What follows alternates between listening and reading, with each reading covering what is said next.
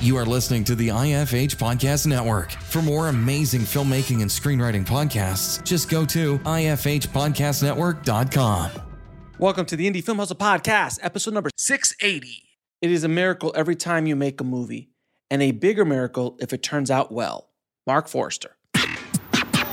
Broadcasting from the back alley in Hollywood, it's the Indie Film Hustle Podcast, where we show you how to survive and thrive as an indie filmmaker in the jungles of the film biz. And here's your host, Alex Ferrari.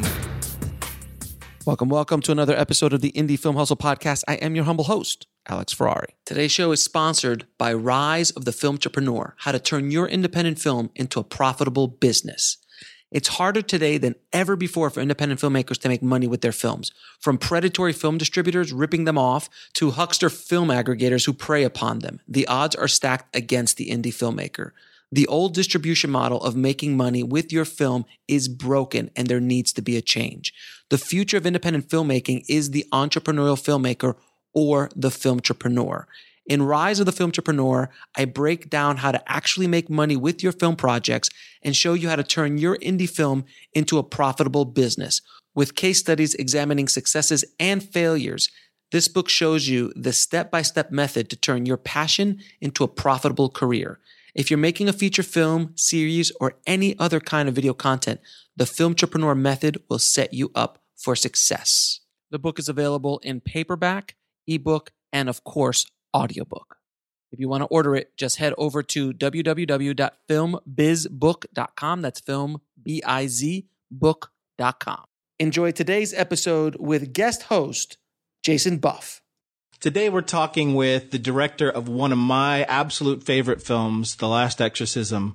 Um, Daniel Stamm is with us today, and I'm really excited to for you guys to listen to what we talk about. I learned a whole lot, and one of the biggest things I got out of this was Daniel's checklist that he goes through. You know, he, he's known for being a very prepared director, and he actually gave me his list, uh, his checklist of things that he makes he, he looks at before he directs a scene. All right, here is my interview with Daniel Stamm. And I, I, think the best place to start is going into when film really kind of um, affected you, like the films that you were that kind of convinced you that you wanted to do this for a living when you were growing up. Well, my dirty secret is always that I didn't start out wanting to make movies. I was a, I was a big role playing game nerd, a lot of Dungeons and Dragons in my teens and all that stuff. And I always thought I have to find some kind of job where I can keep playing Dungeons and Dragons basically and get paid for it. So I wanted to be a writer.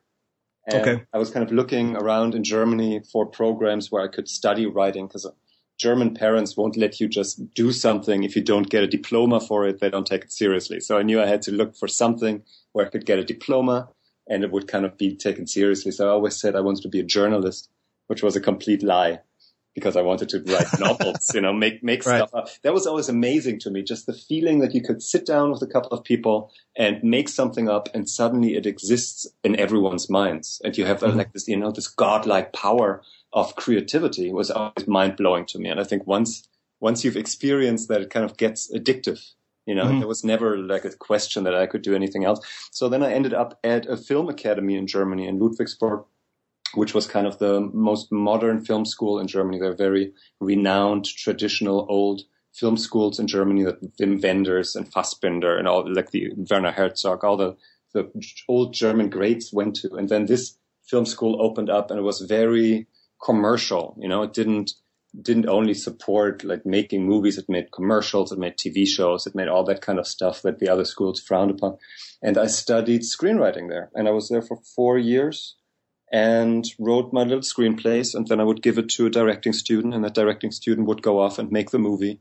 And it'd be horrendous, which you always, always think, and looking back now, they were pretty brilliant. But of course, as a writer at the time, you're so stuck on what you have in your head that no matter what they come back with, it's never what you imagined it like, you know. Right. Yeah. I should have given them some more slack. But they also always came back with these amazing stories that were like adventure stories because there was always I mean, everyone who's tried making a movie knows that, that there are always unsurmountable conflicts, you know, and it's a, it's a team sticking their head together and trying to figure it out. And the, the actresses are beautiful and there's romance on set. It's all that stuff that you yeah. kind of yearn for and you're locked out of all of that as a screenwriter. And I always had the feeling the storytelling process is kind of artificially cut in half because I've already figured out the story. I have the characters in my head. All I need to do is to communicate that to the actors and the cinematographer and the production designer. And I can call myself a director. It was always weird to me that there was some random person coming in halfway through the process,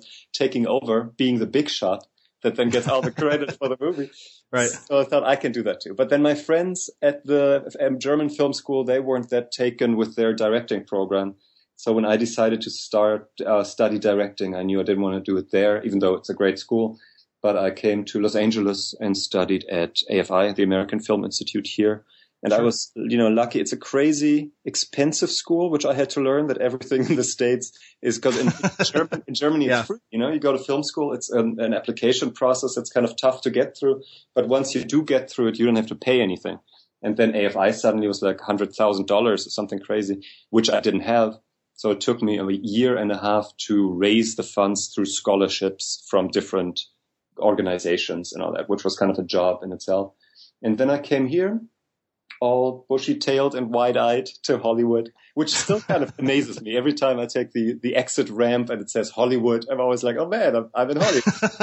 that never wears off. And then I found out that uh, the German Film Academy that I went to, they had sent a group to the American Film Institute before they started the school for a week to explore and to do research. And then they basically rebuilt the American Film Institute in Germany, like the structure, the the curriculum, everything, the people they hired, even it, it, it was weird because I was like I knew everything about the school and I'd never been there because it was a one to one copy of the whole thing. And then I started directing uh, short films there and kind of met my team there that I'm still working with, my cinematographer and my editor. We worked together there. And it was kind of a great environment because the German film school didn't have the language barrier. Everyone that was studying there came either from Germany, Switzerland, or Austria. So there weren't very big differences in, in cultural approaches to narrative, to, to uh, storytelling, to filmmaking. Um, but at AFI, my first group was a Native American writer, an Australian cinematographer, an Asian production designer, and a Indian editor and we were making and a, me as a German director, and we made a hip hop movie, which none of us knew anything about.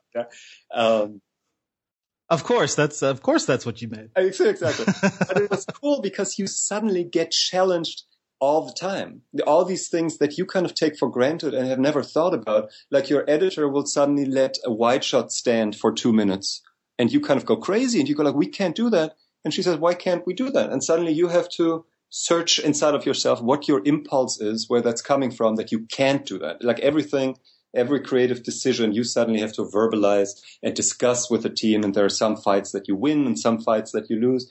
And if I was very concerned with kind of de emphasizing the power of the director, which I think was really helpful that you mm-hmm. weren't the big shot. You didn't get to call all the shots. Like the first short film was initiated by the writer. So the writer had all the power, which created complete chaos because obviously the, the writers were like in character completely different from the directors. Like the directors normally are these kind of grandiose, confident people and the writers are these right. really sweet, kind of smart, but introverted people. So it kind of put everything on its head. And it was a really good process because you couldn't just take something for granted and just pull the director card and do it. Um, and then yeah, then then there was a seminar for the cinematographers, I think in second year, where one of the teachers told the class a genius thing that changed my life, which is tell your directors to shoot, shoot, shoot, shoot. Don't spend years fundraising. Don't spend years developing because it's a trap. Like many of my friends that did that, they are still fundraising. They're still developing something and have been for 10 years and they never shot a frame because they kind of missed that momentum and it's hard to get that back out of nowhere. Yeah. So my, my cinematographer called me every day and said, are we shooting something yet? And I always said, I don't have a script. And he said, it doesn't matter. Let's shoot something. And that's exactly what we did. We kind of looked for a story We'll be right back after a word from our sponsor. And now back to the show. That would support us not having any money because no one had any money. You were coming out of film school, you're completely broke. Uh, digital was this was in 2004. Kind of you could shoot digital, but it was still kind of expensive. So another seminar at I actually taught you to concentrate on what you have and build your project, your first project after film school around that rather than trying to achieve things that you don't have. So if you know a great actor, you know, write something for that actor. If you know a great location, build something about that. If you have access to a crazy advanced camera, you know, then construct something where you can show that up. And we were sitting down and we basically said, okay, we have nothing. What are we going to construct something about? But what you have in Los Angeles, of course, which is a tragedy for them, but great for us, is you have so many good actors out of work that mm. are would do anything for no money. And if you can just find them and give them something worthwhile to do, you don't really have to pay them. So we we decided that we'd make a fake documentary, which at the time that was kind of before the whole fake documentary wave. Like Blair Witch had been made five years earlier, but had kind of not really spawned any any new movies yet. This was before Paranormal Activity and all that. And mm-hmm. we thought if we shoot in that format, we don't have to light anything. Any, everything can look gritty and, and bad. And it doesn't matter because if it looks bad, that's just adding to the realism of it all. So let's shoot in that style. We'll just get a video camera that one of our actors had and we, we borrowed it from him. And then we came up with a story that there is a filmmaker, documentary filmmaker in film school. And for his thesis project, he is finding a suicidal guy on Craigslist and basically is following him through his last weeks. And then, of course, there are all kinds of complications there. Becoming friends, and the sound girl is fall, he's falling in love with a sound girl, and all that kind of all kind of complications. right. But we had four pages. You know, we didn't have a script, and I was so traumatized from AFI from the process of working with a screenwriter because me as a screenwriter myself, of course, we were bumping heads all the time.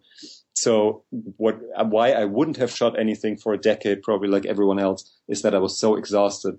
And even the thought of getting together with the screenwriter again and writing something kind of sounded crazy from, to me. So this, this project that we went into with a four page outline was kind of perfect. And then we improvised all the scenes with the actors and made that movie. The downside was because we didn't have a script, there was never, it was never over. You know, we were kind of, improvising scenes into the blue.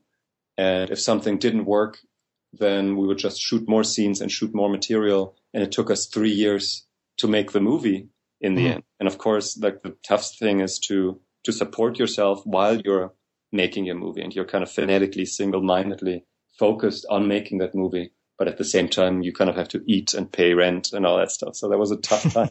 um, yeah. But in the end, at some point, it was, it was done and then we submitted it to AFI Fest, to the festival, at which we were always told AFI graduates don't get into AFI Fest because they don't want to be seen as kind of leaning towards their own people and all that stuff. But somehow we got in and we won the audience award, which was a big thing at the time because other films that had won the audience award were like Hotel Rwanda and Life is Beautiful and all these kind of big movies. And suddenly there was our small movie in between there that no one had ever heard about. You, you haven't, it's uh, a necessary death, right? It's a necessary death. Yeah. yeah. It's on Netflix right now. Oh, really? Oh, great. Yeah. I, I've, I've watched a lot of the, um, I watched the, some of the footage you put on YouTube. Oh yeah, yeah. Those were the. But I was trying to, I was trying to watch it and, and yeah, that's great. Oh, that must have been so weird to just watch the deleted scenes of something. Yeah. it's a whole new approach. Um, so let me talk a little bit about that. You know, um, in terms of improvisation, how would you guys like say you're you're going out to shoot one day? What how would you you know put that together? Well, I think that the main thing is to, in the beginning, understand that it's a completely different talent to have for an actor to be good at improvising than to be good at making written lines come to life and appear fresh and as if they are being said for the first time. One of my actors put that really well that there is a different part of your brain that processes making up lines for the first time rather than regurgitating uh, lines. Mm-hmm. And that's something that a lot of producers I later learned don't really know about. Like if you are making an improv project then you have to cast improv people. It doesn't make any sense to give them a scene and lines and see if they can make that come to life because it won't help you in the moment at all. So I was very much focused on finding great improvisers. And what you kind of get as a bonus is that you end up with very smart people because improvising takes a lot of brain power and you have to be very fast thinking on your feet and you have to be very high energy, which is really important. I didn't know that at the time, but you really are looking for someone who has a higher energy than real life. Like if you take people that are very authentic, but they all kind of are either normal life speed or slightly slower, it'll bore you to death on camera and you kind of have to try to make up for it in editing and all that kind of stuff. And it's hard. So luckily I, I ended up with very eloquent, very smart people. Um, and then we kind of went out and I always gave them a paragraph and said, okay, this is the scene we're coming from. The great thing is that you can shoot in chronolo- chronological order, which is huge, of course, for the actors to be able to kind of base their performance on the scene you're just coming from, which you don't have in normal narrative movies because they're always scheduled by location. And sometimes you shoot the climax, the third act first, and then go back to the, the third act first, and then go back to the first act, and all that kind of stuff. So a lot of brain power always goes to kind of reminding the actors where they're coming from and all that. So that was easier for us because they knew where we were coming from, but I would summarize it for them again and then kind of tell everyone what they are trying to achieve in the scene and not give them the outcome and just kind of give them the intention that they're going into the scene with and really talk that up to them and sometimes take them aside and talk to them separately so that they don't overhear what the other person's objective is. And then we would just shoot and shoot and shoot. And because it was video, we didn't have to, you know, care about how much material we were shooting. So the first take was always 20 minutes long. And then we did mm-hmm. the second take and I kind of pointed out which the great moments were and we boil it down to 10 minutes and then to five minutes and then to two minutes and then to one minute. And in the end, we ended up cutting all these things together. And oftentimes we ended up with the first take, with parts of the first take, because it was kind of the, the freshest, because it was the first time that they would come up with this stuff. And to kind of keep it as fresh as possible, I would always say new words, make up new words. Don't repeat stuff that you've said in the last take, the way you said it in the last take. Keep the ideas but phrase it differently. Try different things. Try to surprise each other. And they were up for that. And they really loved each other, which was great because we spent, as I said, three years together, kind of making up stuff together. And if there had been one bad apple in that group, I think it would have been really problematic. But it was a really great group of four, core group of four people. Mm-hmm. And then the only, the team only consisted of those four people. And then my cinematographer and me, I did sound. So altogether we were six people and oh, so you were directing and doing sound at yeah, the same time? yeah, yeah. you know that that kind of worked. That wasn't the problem. It's like very do it yourself. We didn't have a single like location permit or anything. If uh-huh. necessary, we could cramp the entire team plus equipment into a car. If we didn't have a location, we would just shoot the scene in the car. It was like very fast. You know, if nothing took a big setup. It's really a big relief if you don't have to make it pretty. You know, mm-hmm. you don't have to light it pretty. You don't have to find a great location, but you go for realism. All that stuff, all the design stuff is off your chest. You just have to, as a director, it's hard. And as a cinematographer too, it's hard to let that go because it kind of, you, it does something to your ego that in the beginning is very uncomfortable. But then after a couple of days, you kind of switch to that. My cinematographer, he's such a good cinematographer. He's Hungarian and he would kind of, if he could, he would shoot black and white high contrast. You know, that he's like a, a Vilmos Zsigmond disciple. Mm. And it was really hard for him to switch to making it ugly. And he would frame things so perfectly that from every now and then while we were shooting, I would have to bump into him so that the camera would shake. And then after right. after a week, he came to me and he said, "I get it now. I get it." And started the big breakthrough for him was that he started listening to the to the actors, which he wasn't used to because the cinematographers are so focused on the framing, on the image that usually right. they don't listen to the actors. But because he had to listen to the actors, because if they were suddenly pointing something out outside of frame, then he would have to pan over and show that. In the beginning, some actors were like, "Oh, look over there," and the camera would stay on the actor, and I would always have to tap him on the shoulder and go like, "Pan over." And after a week, he kind of totally switched to that, so that was great. Um, so that would be my big advice, I think, about making your first movie, don't, I know it's, it's tempting to really let your creative juices flow and to write something in the French Revolution or something in outer space or right. something. We'll be right back after a word from our sponsor. And now back to the show.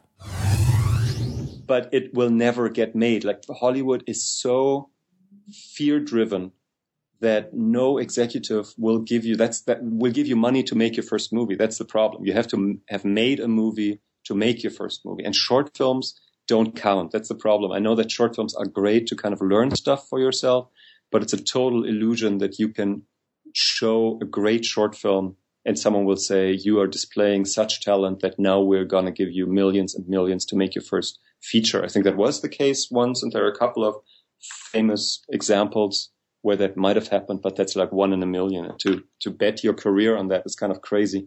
So. I think what you do have to shoot for these days is to make a feature, make it as independently as possible. If you are waiting for someone else to give you the green light, I can promise you that you will never shoot. Like if you rely on someone else's money, you get all these all these stories where someone prepared and prepped and they were ready to shoot, and then everything fell apart. Like almost every story uh, ends like that. You know, it's really funny that you're saying that because you're you're almost exactly describing the scenario that I went through because we had a screenplay and we, we had all these investors and all these things that were going on. And it completely, you know, I kept waiting and waiting and waiting for everything to be perfect. And then it fell apart, you know. So now what we're doing is just taking the money that we have and we're going out and shooting something, you know, just getting out and shooting and making something, you know Perfect. what I mean? Yeah, yeah. And that's the hardest step, you know, because I think filmmakers are kind of perfectionists by nature. So it's the impulse is, I think, very common to wait for perfect conditions, but perfect conditions will never be there and money will always go away. Like my whole first movie cost $3,000 altogether. Like everything was on, we, we, we got used tapes and we taped over the dailies of day after tomorrow. and, you know, we got, and everyone brought their own lunch. I didn't have any money to do anything. I was sleeping on a friend's couch at times. Like it was right. very, very clear. I promised everyone no one will ever make a dime from this, which changed everything because suddenly it's okay for everyone to work for free if they know that you also are putting in all the work and you swear to them that you will never make a dime from it. Mm-hmm. You know, like the Netflix money we are we're giving away to charity because I have to keep up this promise that no one can ever make any money from this movie. And that helps. That freed everything up and everyone kind of contributed and brought their editing system and their camera and their sound equipment and their this and that. And it was kind of a really good time. Um, but all that started with finding a story that you can shoot in a in a non pretty way, and how that really helped me later. I mean, I, w- I was lucky with all this stuff because what I learned, what I didn't know coming out of film school, is that you have to do something that Hollywood that is new and, and worthwhile to Hollywood. Like the other things that no one in Hollywood will ever help you just out of the goodness of their heart. You have to get to a place somehow where you have something that they want, you know. And right. Uh, coming out of film school, of course, we always thought we have to emulate Hollywood. Like the biggest thing to us was like getting a helicopter shot. Like if we could get a helicopter shot, then we'd made it, which is complete nonsense because the one thing that Hollywood has is money. Like they can have all the Holly, all the helicopter shots that they want.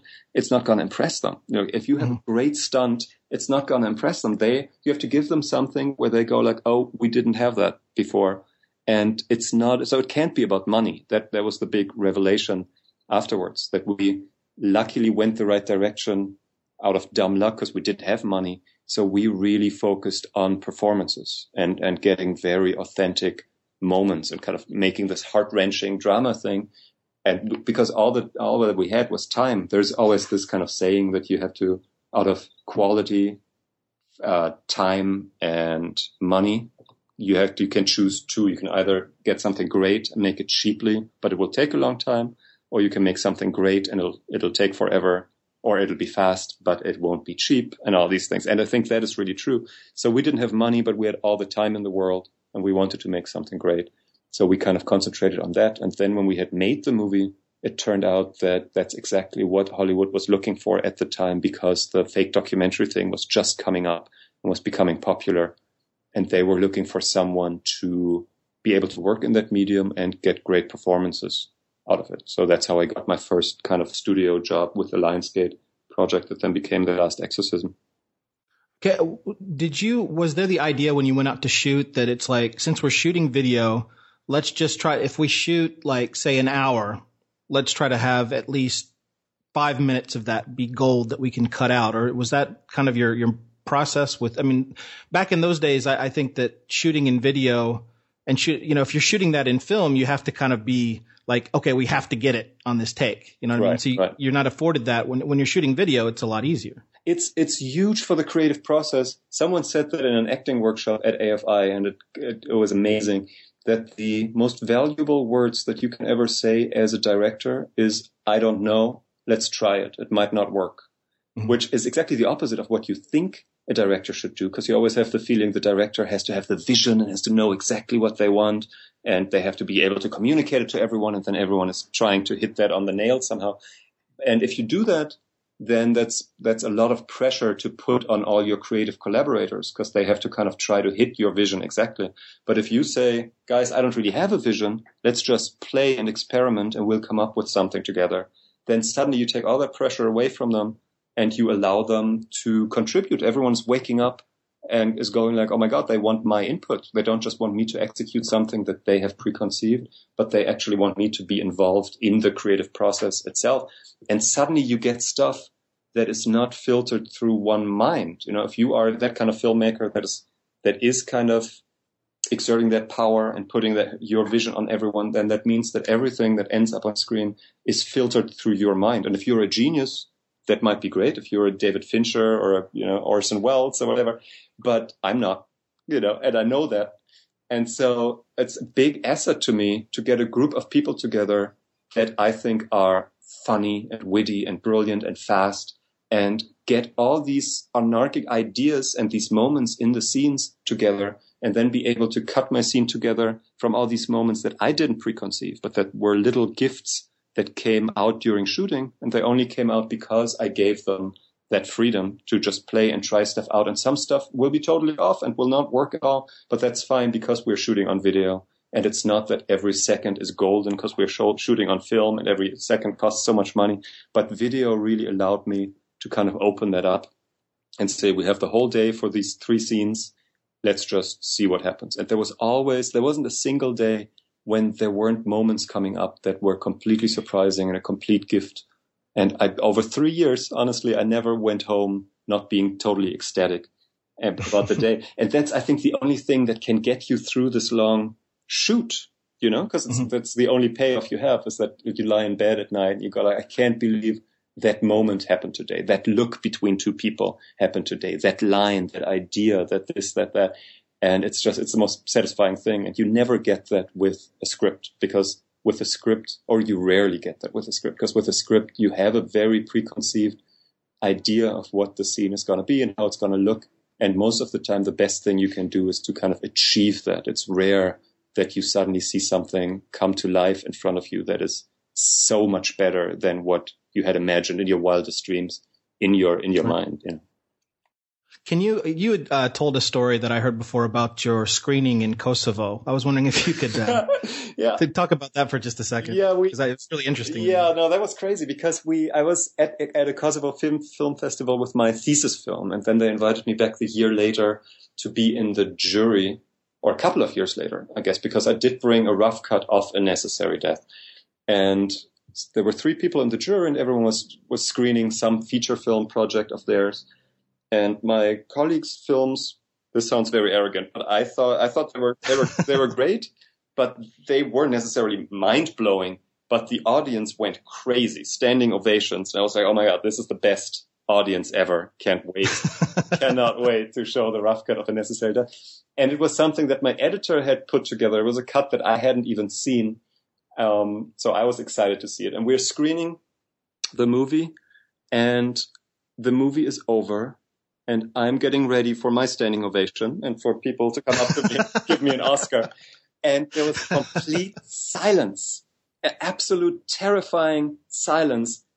And then there was like one person, which is the worst. Silence would have been, I thought in the moment was the worst thing that could happen, but then I learned seconds later that's the second worst thing that can happen because then someone right. in the last row started clapping like this, which is like in a Western, you know, when you want to. The slow clap. Yeah, the yeah. slow clap. We'll be right back after a word from our sponsor. And now back to the show. It's like in a Western, when you want to show silence, you don't just have it silent, but you have like a coyote howl in the background. There's like a cricket. A cricket, exactly. That's what that was like. And I didn't get it. I was so impressed and taken with my own uh, creation up there. And, and the great thing about fake documentaries is also because everyone is contributing, you don't have to be an, an egomaniac to love the product because it's everyone's creation together. Yeah. So I was really amazed by the thing and couldn't wrap my mind around why no one was responding to it. I thought it was so powerful. And then I was walking down the steps to do the Q&A and I turned around and everyone was kind of moving in the audience, which was weird because normally for a Q&A you just stay in your seats and you don't get up and you don't walk, but people were walking out or running around or whatever. And then I realized that there were people in the audience that had broken down and their, their friends were kind of gathering around them and pulling them back up to their feet and were talking to them and whatever, whatever.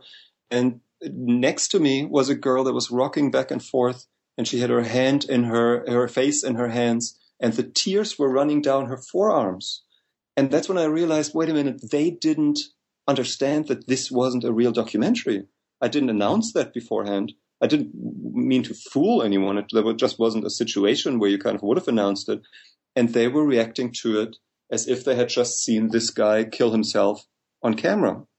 And because the, the character is a very lovable character, they were devastated by it. And I was running around. It was the worst feeling because you had, it's as if you had dropped this bomb on these people and they were seriously hurt. So I was running around trying to tell everyone that that this is a fictional film, and they didn't get it. When I would say Matt, the suicidal guy, so there was Matt was the suicidal guy, and Gilbert was the filmmaker that was following him. And I would mm-hmm. I would tell someone who had broken down, Matt is an actor.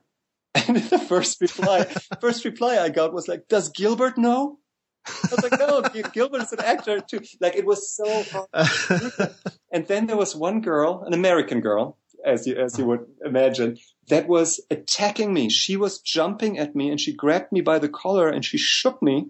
She was this tiny girl, but she was just in, in ninja mode or something. And she screamed at me, "You're a murderer! You shouldn't be allowed to make movies." And then her friends dragged her off. And then then the organizer, the organizer of the uh-huh. festival came up to me and whispered in my ear and said, stay where you are. Don't go outside. There is a mob gathering to deal with. Which is exactly the words you don't want to hear in Kosovo that had just been through a murderous yeah. war. Right. The last yeah. thing you want is a mob that's gathering. And it, it, it's bad when you're the worst thing in Kosovo at that time. okay. And it was, it was devastating. And then I phoned my team, my editor, and said, we got to recut this movie. We got to change the ending. People were devastated. And she said, well, isn't that what we were going for? Which is true. It is a tragedy. So you kind of want to evoke these emotions, but it felt as if we were playing unfairly. And for the first time, this whole sentence with there is responsibility in filmmaking and you have to take responsibility in filmmaking. I understood what that was about. I'd never understood that whenever people were talking about, oh, Oliver Stone with natural born killers got people to kill other people. I always thought, well, that's a powerful movie. If you can achieve that, you know, obviously the movie worked. It's a tragedy for the people that died, but is it really up to the, to the filmmaker to prevent that from happening? And after seeing that in action in Kosovo, it just wasn't fun. It wasn't a, a rewarding feeling of, oh, look what, what we were able to do. We just never thought about the why. You know, we, we worked so hard on trying to, to affect an audience emotionally, which you always do when you make a movie, that I never stopped to think, well, why are we doing this to them? We just try to get them to feel bad, but we don't give them anything in exchange, you know? And mm-hmm. that was kind of an epiphany to me. And then we did recut the movie, screened at South by Southwest, and then screened at AFI Fest and won the audience award, which I think we wouldn't have if we hadn't recut the movie. But it definitely was counterintuitive to say our movie is this sounds very arrogant again, but our movie is too powerful for the audience to consume. we have to right. water it down, but that's kind of exactly what we did. And I think it was the right decision. Well, that's really interesting. You know, uh, can you talk about when you say give them anything in exchange and you know that you went back and recut it what did you recut and what what was the what was really the difference between the version they saw in Kosovo and the one that was at AFI? Well, the big difference was the ending. We had shot two endings, one which was very straight. So just to spoil it all, spoil the whole movie. In the end, Matt, the suicidal guy, and Gilbert, the filmmaker, they're going into a garage together and Matt is going to shoot himself and Gilbert is going to film that. And one ending was we stay outside and we hear the shot and then there's silence for a minute and then Gilbert comes out and we see an inkling of Matt on the floor and he has shot himself in the head. And you can see on Gilbert's face that what he just saw was so nightmarish that he'll never, never be able to forget that. And he kind of is paying the, the price for, for his ambition to become a great filmmaker or whatever. That was one ending, which we showed in Kosovo, which played it very straight. You know, there's this guy who is announcing he's going to kill himself and then he kills himself. You know the entire time what's going to happen and you always kind of hope some miracle will happen, but guess what? The miracle doesn't happen and that's it. And that was just devastating to people. The other ending that we had shot was that we stay outside of the garage, we hear the shot and then there's a pause and then we hear a second shot and it takes us a moment to understand what was going on and we, someone runs to open the garage and both of them are on the floor. And it turns out that Matt has shot Gilbert before he shot himself because of a whole subplot with the sound girl who was Gilbert's ex girlfriend.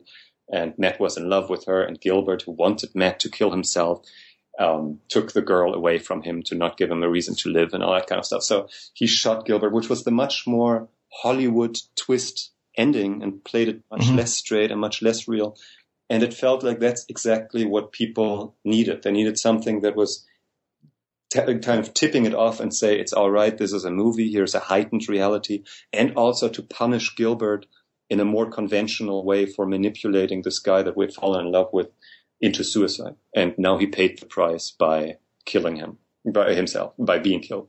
So that kind of seemed to work. I think that was the main, the main thing. And I think in general, it's always like you want to take something away from a story. I think that's the basis of storytelling, that we kind of communicate an insight into the world and into the human experience through a story and you put your audience through different emotions and make them invested in the thing, but it's all with the with the implied promise that they will get something out of watching this for two hours that no one else knows. They will be let into a secret, you know, that they can mm-hmm. take away into their life with. And we didn't really supply that secret, I had the feeling. I was basically saying, here's a movie that will make you miserable and teach you nothing. And that's what we're responding to it. That was a problem at the time. Yeah.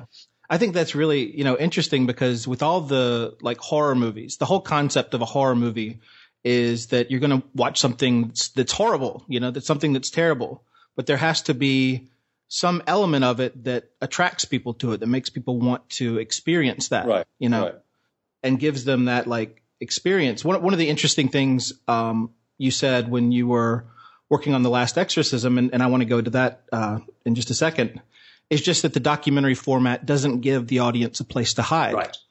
And I thought that was really you know interesting. It, it it's like you have more power doing that. Well, because you have the first person narrative. People are looking right into camera, and the cinematographer is a character in the film. He's not kind of this invisible floating camera, but there is a direct proxy for you as an audience member in the movie. And if there is danger coming towards the camera, uh, it's coming towards you, and it's you are kind of aware that there is danger coming from 360 degrees. With a narrative conventional movie, you can always kind of count on them showing you what you need to see. Like if there's something that's important for you as the audience member to see and not to miss, they will make sure that they cut to that close up or that insert or that whatever. And that kind of gives you a certain safety because you're being taken by the hand and guided through the story by someone who already knows the path of the story. But with the fake documentary, it's all about the stuff that you miss and that you don't see so that you keep the audience on their toes about, you know what, we might be showing you this side of the room right now, but that doesn't mean something can't jump out behind you at any moment because you know what we don't really know what's going to happen and this right. we don't really know what's going to happen i think is a very important a component in in a fake documentary especially in horror right and you, you see that a lot with i mean you know spielberg used that in saving private ryan the idea of you know, and, and you see that in a lot of films that you'll have a scene that's all handheld and shot like a documentary, even though it's in a traditional narrative film. Right. We'll be right back after a word from our sponsor. And now back to the show. You know, just to give people that feeling of, of uneasiness and that at any minute something could kind of, you know, affect your, your point of view or whatever. Yeah. I think the other component is that moving, moving images just stimulate the viewer and kind of, and put an energy into the thing that the brain has to process. So you are, there's just more happening on a very simple, simple way. And if you have a locked off shot from a tripod, whatever is moving is just the, the object in the frame, but 90% of what you're seeing on screen doesn't move. Whereas as soon as you go handheld, that means every single piece of grain, it would have been in, in film world, but now pixel moves at, in, at any split second. So I think there is something that is just kind of overwhelming to the brain and that really kind of pumps up the adrenaline just by the virtue of going handheld.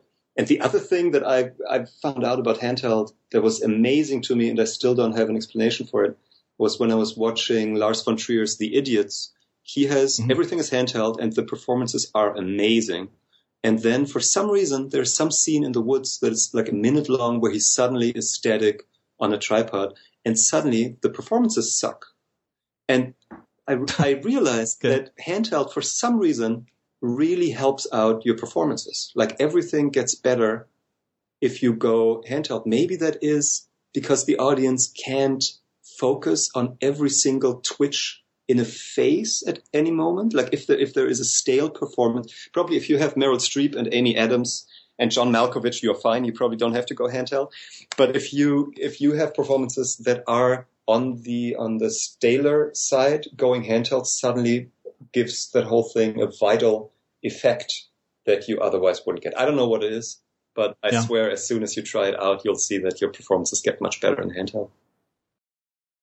Yeah, definitely. I, I think that, you know, it's also the concept that you're capturing something that's really happening and the camera's not like the camera's not ahead of the action. Right. You know, the camera's following the action and, and seeing things, you know, all of a sudden, and you, I, you see this a lot in the last exorcism that, you know, as they're moving through a scene, it's like the camera is like, it'll go over and capture something and you're like, oh, did I just see that? Right, or right, what right. was that? You know what I mean? It's like, it, it adds a lot more dynamic feel to it. Yeah. That's really hard to simulate for the cinematographer if you're on take 20 and you've walked through that scene right. for him to kind of pretend he is very surprised by what just came into frame is kind of an art form in itself.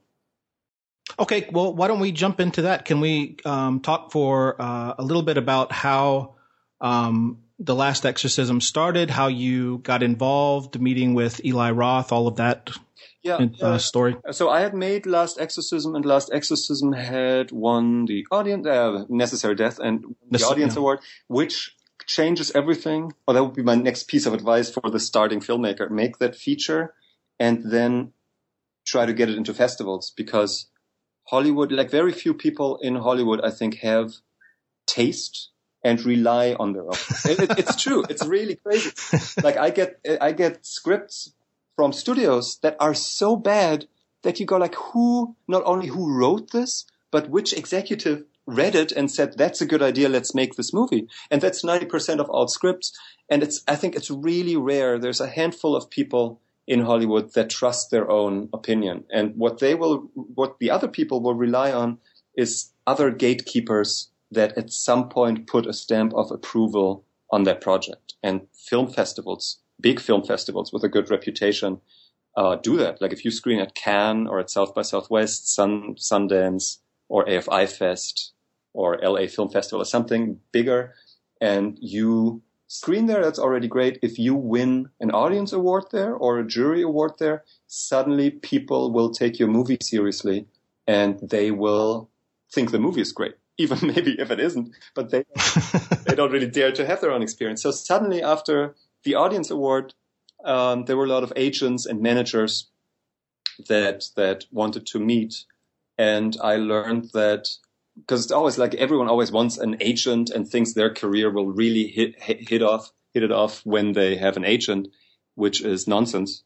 And also an agent will never want you like an agent that you have to approach will never want you. You have to make something again that that agent finds desirable and he wants you. So this whole knocking on mm-hmm. people's doors that people are, are always trying is not going to work, but you have to kind of get the approval of the, the stamp of approval from some festival if possible, and then they will knock on your doors. Anyway, so we, we, I did the, um, the rounds with the agents and found an agent and we were looking at different scripts and couldn't find anything.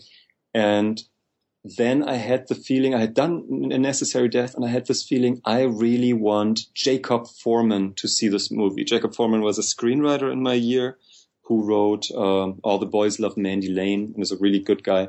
But we never uh-huh. never had that much to do with each other at AFI, and I don't know where this feeling came from that I wanted him to see the movie. But it was just a really strong feeling, so I emailed him and said, "I made this movie. Can I send it to you?" And he said, "Sure, send it to me." I sent it to him. I don't think he liked it much because he never really commented on it. But what happened like a, a week or two later was that he was writing a screenplay for a production company called Strike Entertainment. And they had had two directors, Huck Botko and Andrew Gurland, um, on this movie called Cotton, which was an exorcism movie, a fake documentary exorcism movie. And the, the two directors left the project because they had another project with Will, Will Ferrell at the same time called The Virginity Hit. And they had to decide which one to make. And they were under obligation with Sony to make The Virginity Hit. So suddenly this project didn't have directors. And Jacob, in during a lunch break or something, overheard two producers say, man, we lost our directors. Where are we going to find someone who can do a fake documentary horror? and Jacob had oh, necessary yeah. death in his right. in his bag, you know, which I don't believe in fate or the supernatural or anything like that, but I, I have no explanation for how that okay. And he gave them the movie and they watched it and it obviously wasn't a horror movie, but it was exactly the format that they wanted. And so they called me the next day and sent me the script and wanted to meet. And the script was, I think I can say it now, all these years later, was horrendous. Absolutely horrendous.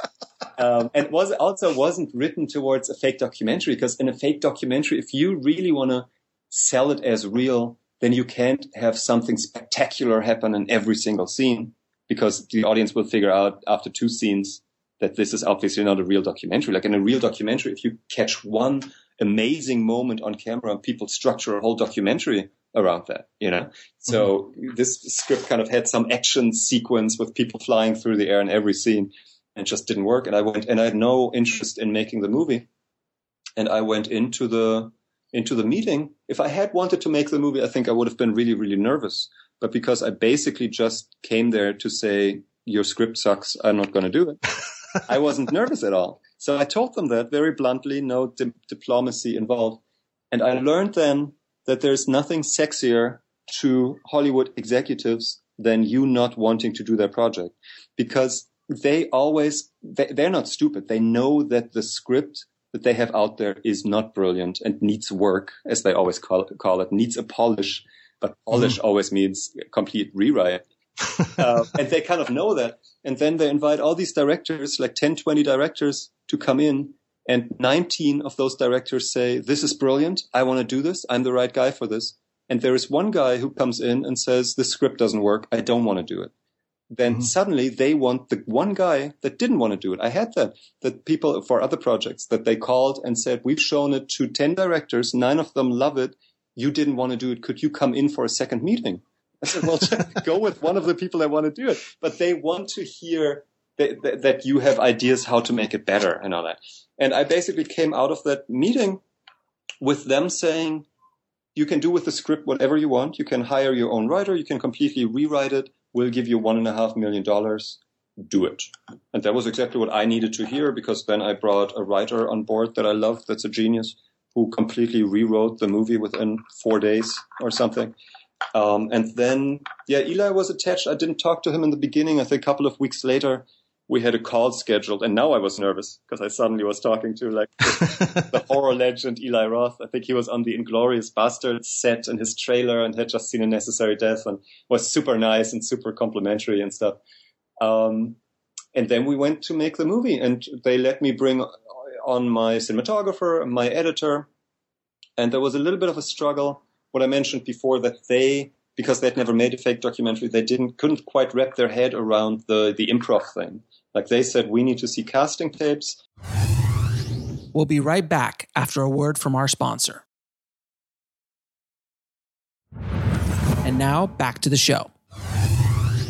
And we can only judge casting tapes, auditions, if we see actors that are doing the same scripted scene and then we can compare the quality. And I said, well, that's completely useless because even if it's a great scene and written, it's not going to help you in an improv. They said we have to do it anyway. So I, I always had to make the actors read the scene. And for, I knew it wasn't going to make a difference, but for the producers, it was important. And then we went off to Louisiana, to New Orleans to shoot the movie. And the great thing was that this company, Strike Entertainment, had made all these hundred million dollar movies with Brad Pitt and Robert Redford and whatever, whatever. And they had never made a movie under $80 million. So they had no idea what to do with our little $1.5 million movie. So they didn't take it seriously. They meant it when mm-hmm. they said, do whatever you want. They meant that. They completely stayed out of it. So the conditions were very close to what we had in Necessary Death. We had a couple of more people, obviously, and the unions required us to have all these people. But there was a whole camera team that we never needed that was just coming in, eating donuts and going going home. and the and I wanted that because I wanted to recreate that intimacy. That was the big strength of working in that format that you don't have 50 people staring at the actors and that you don't, for example, have to use the slate because it, it turned out to me that clapping the slate and going like scene 14, go action basically communicates to the actors now create artifice. Now try to be mm-hmm. someone you are not you know? So i always try to avoid slating or we would slate in the other room quietly secretly and then kind of walk, walk over with the camera. Because i didn't want them to act. I basically wanted them to be themselves and put right. themselves into the situation. And we never showed the script to the actors with Last Exorcism. We had a script all written out, which we needed for the investors and for the production company and all that kind of stuff. But it was like my best hidden secret was this script. I knew if I ever showed that to the actors, I, it would be impossible to get that out of their heads again and make them create it from scratch and come up with all these fresh moments because they would just try to reproduce the script. And it's amazing if you watch the movie and read the script how close the two are. I think no mm-hmm. one would believe me if I if someone who had read the script and just seen the movie would not, never believe that the actors never saw the script. But I think it's the same technique. You you tell them what motivation they go into the scene with, which is actually uh, very similar to what you do with a movie that has a script. You know, you talk to the actors about where they are coming from and where they want to go, and then let them go and kind of see how that goes. And that's how we did Last Exorcism.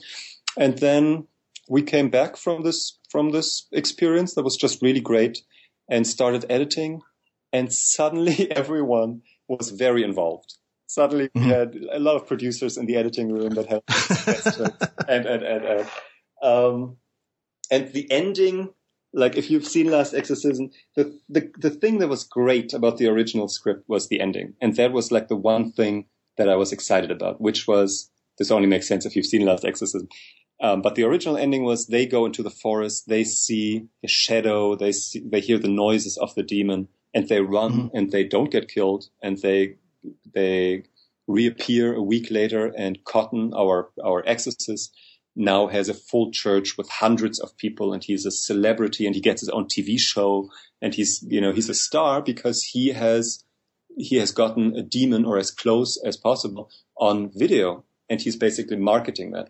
And what was so smart about it is that the whole movie, he tells us what a successful evangelical preacher needs. He needs a hook, you know, which is the demon on, on video.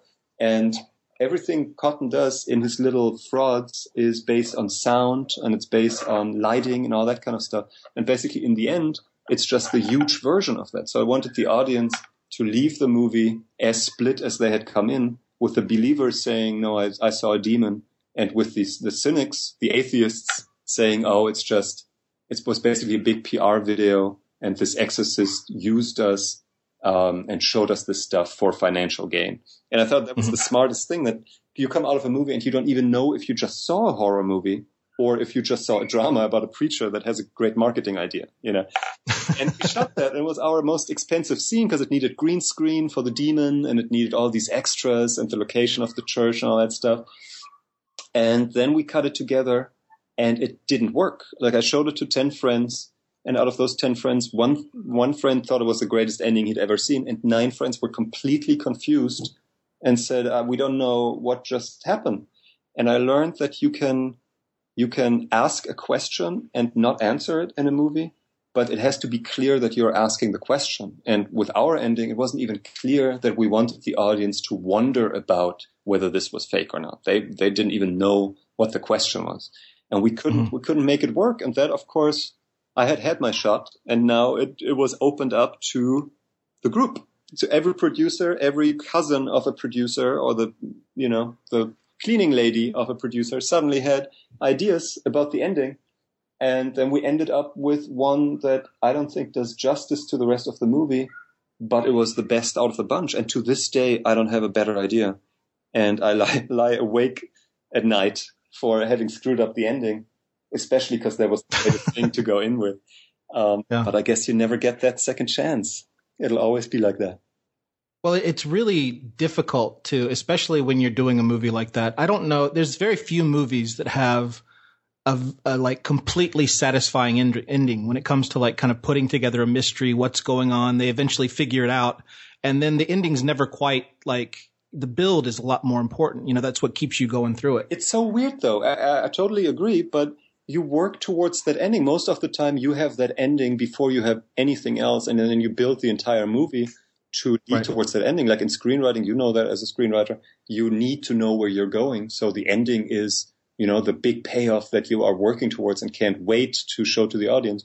And then the outcome, for some reasons, exactly what you're describing, that it's always weaker than it needs to be because there's all this expectation on it after the two hour buildup. And then to pay that off is really hard. You almost need like Fincher's head in the box in Seven or or in Fight Club. He, he's he's good with the endings that kind of pull, pull the rug right under. But it's rare. It's true. Yeah. Right. Now, um, I got so into listening to you, I wasn't even thinking about my next question. Um, how did you, uh, in, in, terms of finding like Ashley Bell and the actors, how how was that process? Well, that was it was equally hard because our casting director had no idea how to do the improv thing and didn't believe in it and didn't really take the the project that seriously which was kind of hard to overcome. And she thought I was a complete dilettante and didn't know what I was doing, which she didn't tell me to my face. But there was a friend, an actor who was a friend of mine, which she didn't know. And he was auditioning and she was bitching to him about me not knowing, not knowing what I wanted, which is exactly true. I didn't know what I want, but that was the point. You know, it was the point to keep it open and keep it free and whatever. Um, yeah, we ju- I just did improv uh, with the actors, which I still do now with projects that have a script, even if I know they're only going to to do scripted lines, because it very quickly tells you something about the energy and the IQ of the actor if they have mm-hmm. to come up with their own moments, you know. And it's something I, I, did an internship with a casting director called Mali Finn, who cast all of Cameron. Oh, sure, of course. Yeah, yeah. Uh, Titanic and uh, uh-huh. Terminator and all that stuff. And she said, always cast actors not just for how they're acting, but for who they really are. Because when it gets to it and they are tired and you don't have time and you have to rely on them to get you out of that situation, they will always revert to who they really are at their core, which is completely true. But that also means you have to invest in that during the audition. So what I did is I sat in the waiting room and I pretended to be an actor waiting to go in, and I was just shedding up the actors that were waiting to go in.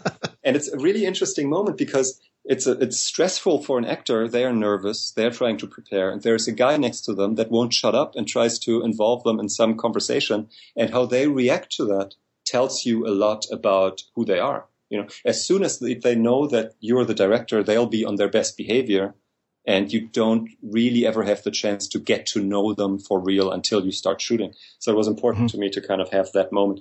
And with Ashley, especially, like she was so sweet and so supportive. And I think she thought that I was nervous. So she was trying to calm me down because she thought I was going to go ahead and so, and it was great. And then she was only the second girl that we saw for that role. And she just killed it. Like it was so scary to be in the room with her because we improvised the exorcism. We'll be right back after a word from our sponsor. And now back to the show. We kind of, mm-hmm. I think in, in, in, auditions, you always try to see, uh, hopefully your script has a certain kind of char- character development and show at least two sides to a character. One is the starting point and one is the end point. So I think it's smart in auditions to kind of have at least two scenes, one scene each that, that showcases what you're looking for. And if there is no scene in the script that does that, I think it's worth it to just write a script, uh, write a write a scene for the audition that will never show up in the movie, but just very clearly focuses to see that one side from the actor, um, because you need to see the range. And then the other thing that I always do is like, no matter how great the first take is in the audition, because mm-hmm. sometimes people come in and they just nail it. You always want to do a second take and change something. And that can be completely random. Again, has nothing to do with the character or the script. Like sometimes I say, now do it as a five year old child. Now do it as if you are on the electric chair. Now do completely made up stuff, but it tells mm-hmm. you something super important. And that is how well can an actor adjust to suggestions, to direction you know. Mm-hmm. And right. and some because I learned that the hard way during a, during a, my thesis film that someone came in and was just amazing, and then on set she just couldn't get there, and it turned out that the night before the audition, her boyfriend had split up with her. And she was just so miserable, and the part was about a miserable drug addict, and she was right. tired, and she just that wasn't acting. She was just so great because that really happened to her. And then on set, she couldn't reproduce that. So since then, I've always tried to make sure that I, I you can only really judge how great uh, an actor is if you ask them to do different things with the same material, with the same lines, and see right. if, if, that's if that, that's what you're going for. Um, yeah, so that's how we found Ashley, and then The Exorcist was much harder. We saw hundreds of people, and we asked them to make up a sermon on the spot. And Patrick Fabian came in, and he gave this eight-minute long perfect, immaculate service um, and was preaching for eight minutes. And he talked so fast that I couldn't follow it. You know, I couldn't follow what he was actually saying, but there was this energy that he had that just made me want to kind of go up, uh, stand up and cheer. And that's where this in Last Exorcism, the banana bread uh, scene comes from. yeah, that was great. Yeah, when the, so basically the, that the exorcist, that, that the exorcist says, I can tell them anything. I could preach about a banana bread recipe and they would yeah. say hallelujah and they wouldn't notice and they make a bet and he does it. That came from the audition scene because Patrick Fabian, our exorcist, did exactly that. Like he could have talked about anything and the energy still would have kind of been transmitted to the audience the way it was. Right was it always part of the story that he was, you know, kind of faking it and he was like just kind of pulling something? Because I I read something about how it was influenced by that documentary. Marjoe, um, yeah. Marjoe, yeah. And I just recently watched that and it's like, it's amazing how, how much power comes from watching him in that documentary. There's, there's kind of a similar feel. Right, you know? right. Did that, yeah, I think that, that's what the, I mean, that was the script that I originally got. And I think that was the, the core idea to the original script was to watch someone who is not a convinced believer in exorcist, but doesn't even believe in God and is just kind of a fraud. But at the same time, and that's always, I think, important in characters that there is a but in there. He is a criminal and he's playing with people's um, tragedies, but mm. he is so charming that you can't hold it against him. And he's also, his argument is, I'm doing this if they believe in it and it helps them, then great. It doesn't have to be real, kind of a thing. So I think this this duality between the the rogueness and the crime criminal part of him and the charm is something that really made that character, and that's what we were looking for in in the actor too. And it's funny to now see Patrick in the different roles because he's been in so many TV roles, and he's always cast for exactly that person, for someone who, you know, you can't completely trust him. He's a bit, a uh-huh. little bit too smooth and stuff, but he gets away with it because he's just very charming. So you build, build on that. Right. Now it, it, seems like what you're trying to do and, and do very successfully in the beginning is, you know, it's very light. There's a lot of really kind of comic moments, but there is a little bit of a dark kind of like, um, you know, when they bring out the book, when they start talking about real exorcisms, it's almost like the audience should start getting concerned, even though he's not concerned. Oh, like you, yeah, yeah. Oh, you know what I mean? That's such a good observation. Yeah, I think humor is like such a good weapon because you want to, in any movie, you want to, you want to create identification between the audience and your protagonist in the first act. You want them to like him, to want him, they, they want, they should want him to achieve what he is trying to achieve so that you kind of suffer with them and you enjoy stuff with them if, if it goes well. And humor is a really good tool for that. Like if someone is funny, you immediately like them. So, and especially in a horror movie where if you know you want to go horrific in the third act, you need to get the audience to care about that character. Otherwise it's not horrific. If it's just some random people getting beheaded, then mm-hmm. no one really cares. So I know that it's tricky to do terrifying and funny at the same time. So I try to stay away from that. But I try to be exactly what you were saying, light in the beginning and kind of draw the audience in through humor and fall in love with this character. And then we can go horrific later. But that's exactly what you're saying is so great that it would be great if there was kind of what you call dramatic irony that the audience already has an uneasy feeling and that the, yeah. you know the feeling that the character is is walking into a trap and he doesn't know it, but we know it, but we like him by now so much that we fear for him. I think that's a great place. If you have the audience there in, in the, at the beginning of a horror movie, you're, you're golden. Right. Well, you see that a lot with like Jaws and things like that. It's like all the characters are kind of unaware of stuff, but the way things are coming together, the audience is kind of like sitting there trying to hit the brakes. Right, right, right, right. They're like, no, no, no, no, no. Come on, let's let's slow down. Don't don't just run in there with the, you know, yeah. even though he's doing all these, you know, really kind of funny things with the cross and the sounds and, you know, and you see the, the father and the way he's acting. Is there like a, can you talk a little bit about getting into the second act and th- ways to, you know, one of the things that I was doing is I always try to, um, you know, I'm working on a screenplay that's uh, not even a screenplay, but just a story that's got the, the documentary vibe to it. And what I did when I was watching The Last Exorcism was just kind of watched minute by minute what was happening. And things happen so fast in the beginning. You get so much story, you know, like what's going on, who this character is, what's going on, you know, and by the time he's leaving for, um, I believe it was Georgia, right? Uh, New Orleans. Yeah, Louisiana. No, yeah, Louisiana. Sorry. Um, I should know that. um, he, uh, like it's, it's only like 10 minutes into the movie, you know?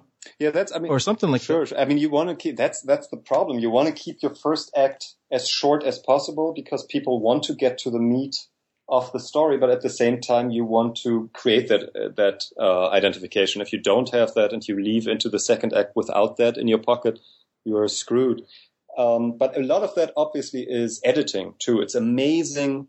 Like my editor and I, we love each other. She was like the the, the priest during my wedding and all that. Like we're the greatest friends. But man, do we scream at each other during editing. And it's 90% is because she wants to cut stuff out to create momentum.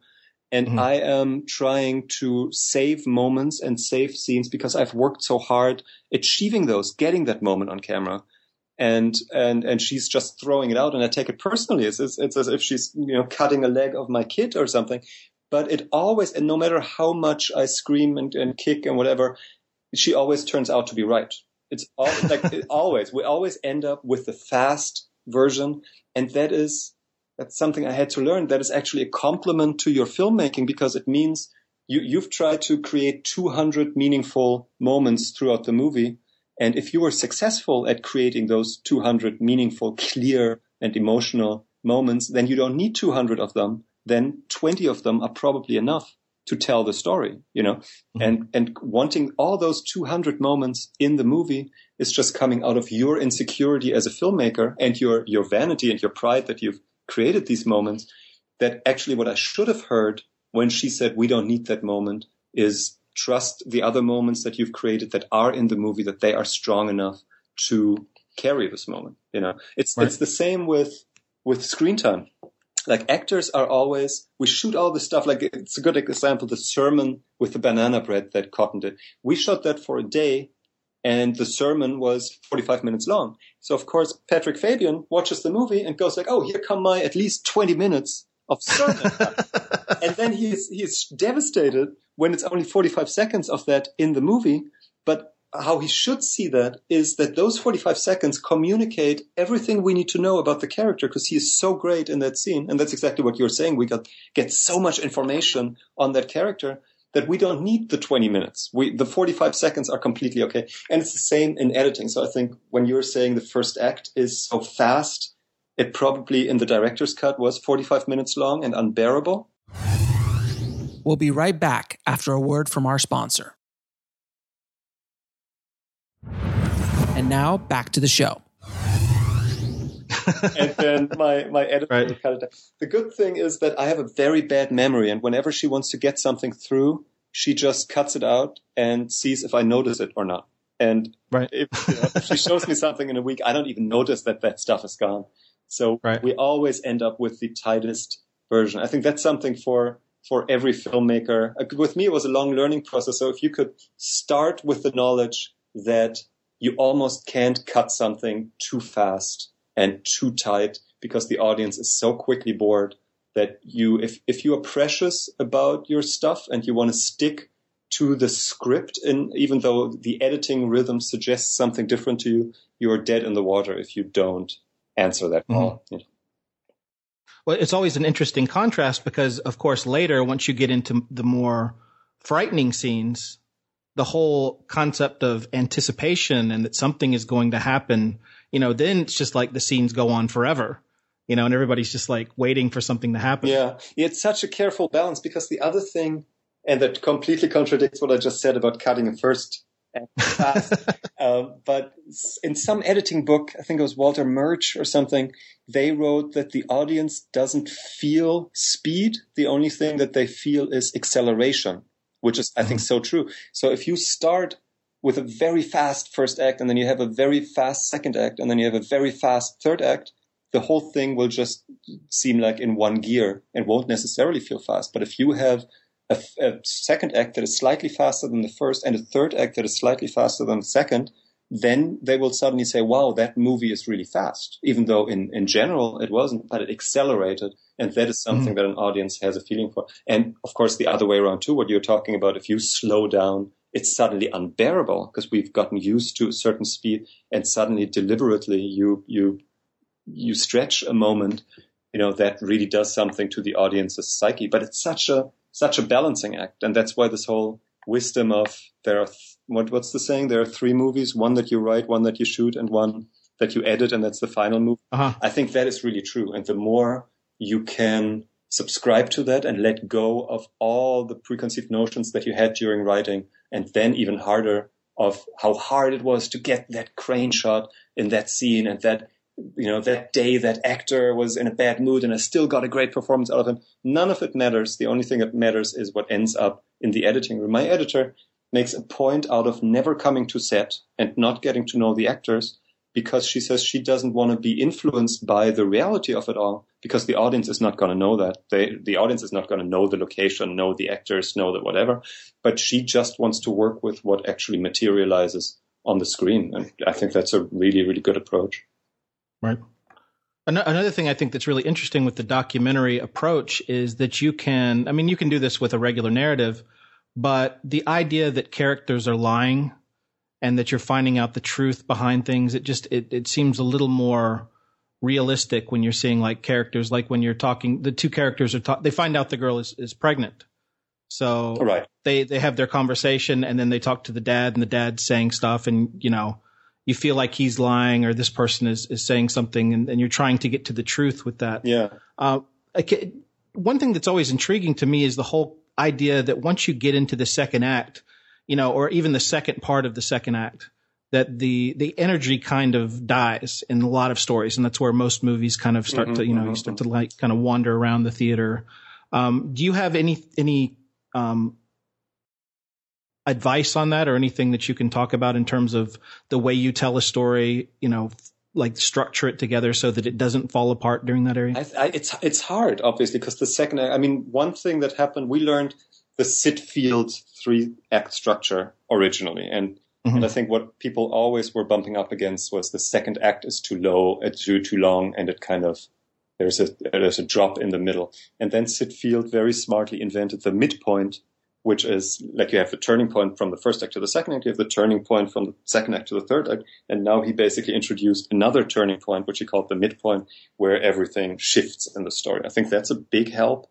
And then you mm-hmm. just have to you have to keep having ideas. I always have the, the problem with scripts that I'm getting that I have the feeling writers are inventing and having ideas in, into the second act, if I'm lucky, until the end of the second act. And then it's, oh, then there's violence, and then there's people throwing each other from buildings and shooting and car chases. And it's almost as if they start, stop writing and just say, and then third act, generic third act action. and I'm right. always saying, because it's hard to tell your agents what you're looking for, I'm always saying, if you can find me a third act that is not based on physical violence, on generic physics, and that's hard, especially in horror movies and slasher movies, because it's always like the big confrontation in the third act. But if you can find me a script that has a confrontation in the third act that is not based on who is drawing his knife first and stabbing the other person first, then I want to read that. And that has to do with with the other thing we were talking about earlier that if you want to give the audience something to take away and and some kind of little bit of an of a piece of knowledge that they didn't have coming in. Like how is that going to work? What are they going to learn out of someone drawing pulling out their knife sooner than the other person? That's not really something you know the story doesn't resolve in a way that is teaching the audience something about life other than Right. Always be armed and always draw your weapon for the other um, so that's that's the main thing I'm looking for, and I have the feeling if there is a strong third act, like, like some something that still has ideas, then the chance that the second act that's leading up to that is strong and not generic and doesn't slump is much bigger than if the second act is leading towards a generic third act. But it's it's tough. You really kind of have to. You can't ever be lazy, and you can't ever. Mm-hmm go to like the common places and have things play out, especially if you're working with a three act structure, because the audience is so savvy that you you really kind of have to continue giving them something. So don't start shooting before your script does that. What really helps is telling your script to someone. Like I did that mm-hmm. with Last Exorcist without knowing that. Like every actor uh, that came in in the beginning because they hadn't read the script, I told them the entire story of the script and watching them by, by, after you've said it so many times it's kind of an automatic thing. You don't even think about it anymore. So you can have the the the mental resource to really watch the listener react. And you can tell exactly where they are engaged and where you're losing them. Like i mm-hmm. always mm. lost them at the end. I should have known that. I, I, there was always there was always a slump in the third act looking back at it now that i should have reacted to and we should have rewritten it um, but it's really like you have to tough, you have to be tough with yourself in that moment. And it hurts because you don't want to see, you don't want to acknowledge that you're losing them. You don't want to have to rethink something. But if you don't do it there, then the problem is just going to get bigger and bigger and bigger. So I guess you have to keep inventing the story until you can tell it in a way that keeps the reader engaged the entire time. And you can tell by, um, like you, you hear a lot of people telling you their story like this. So there is a, a, student that falls in love with this girl, and in the end, it turns out she was a guy all along. Mm-hmm. And you kind of go like, wait, okay, you told me the first act, you told me the third act. What's the second act? And you can kind of tell that the second act is gonna slump because in the in the three sentence in the elevator pitch version, it doesn't even come into play. You know, so I guess you have mm-hmm. to keep working on your overall story until you can tell it in a way where you don't lose the audience ever. And then I think you know that you have a second act that will hold up. Mm-hmm. Do you, when you're writing, do you try to write lots of notes and get everything out? And I mean, do a lot of the work, basically have the whole story there before you actually begin the screenwriting process? Yeah, I'm. I'd be snobbish to talk about because I haven't written a screenplay by myself since film school twelve years ago. Um, but, okay. I am writing, I mean, they were always talking. I think that's very true about the inner critic that gets in the way, and we had that very strongly. We had a great screenwriting teacher, and she taught us all the techniques. And the, the result was that we were a class of great script doctors. We always knew what was wrong with stuff, but none of us ever wrote anything again because what we wrote right. could never hold up to our expectation. You know? So to get this critic out of the way, the only technique that I've ever heard about that does that is to have a notepad for the critic and just write everything down, you know, give him, give him the space to be heard so that he doesn't get in the way anymore, but then attend to those notes later. Don't let them get into the way of the initial brainstorming flow when you're writing something. And that really kind of works. And yeah, I, I do that um, religiously. We'll be right back after a word from our sponsor. And now back to the show. I, I, don't start writing anything before I don't have an exact structure. I have the, the turning points. I'm very much going by Christopher Campbell's um, Hero's Journey, which I think is an amazing book. Um, Joseph Campbell's Hero's Journey, which then Christopher Vogler wrote into uh, a book called The Writer's Journey, which yep. yeah, which is absolute. I think absolute genius. And of course, there's a lot of controversy. Is it too formulaic? Is it too whatever, whatever? But just to be aware of those principles, of those archetypes, um, I think helps you hugely in structuring it. And that's what you're talking about about the slump in the second act. That also helps you to avoid that. Right. Yeah.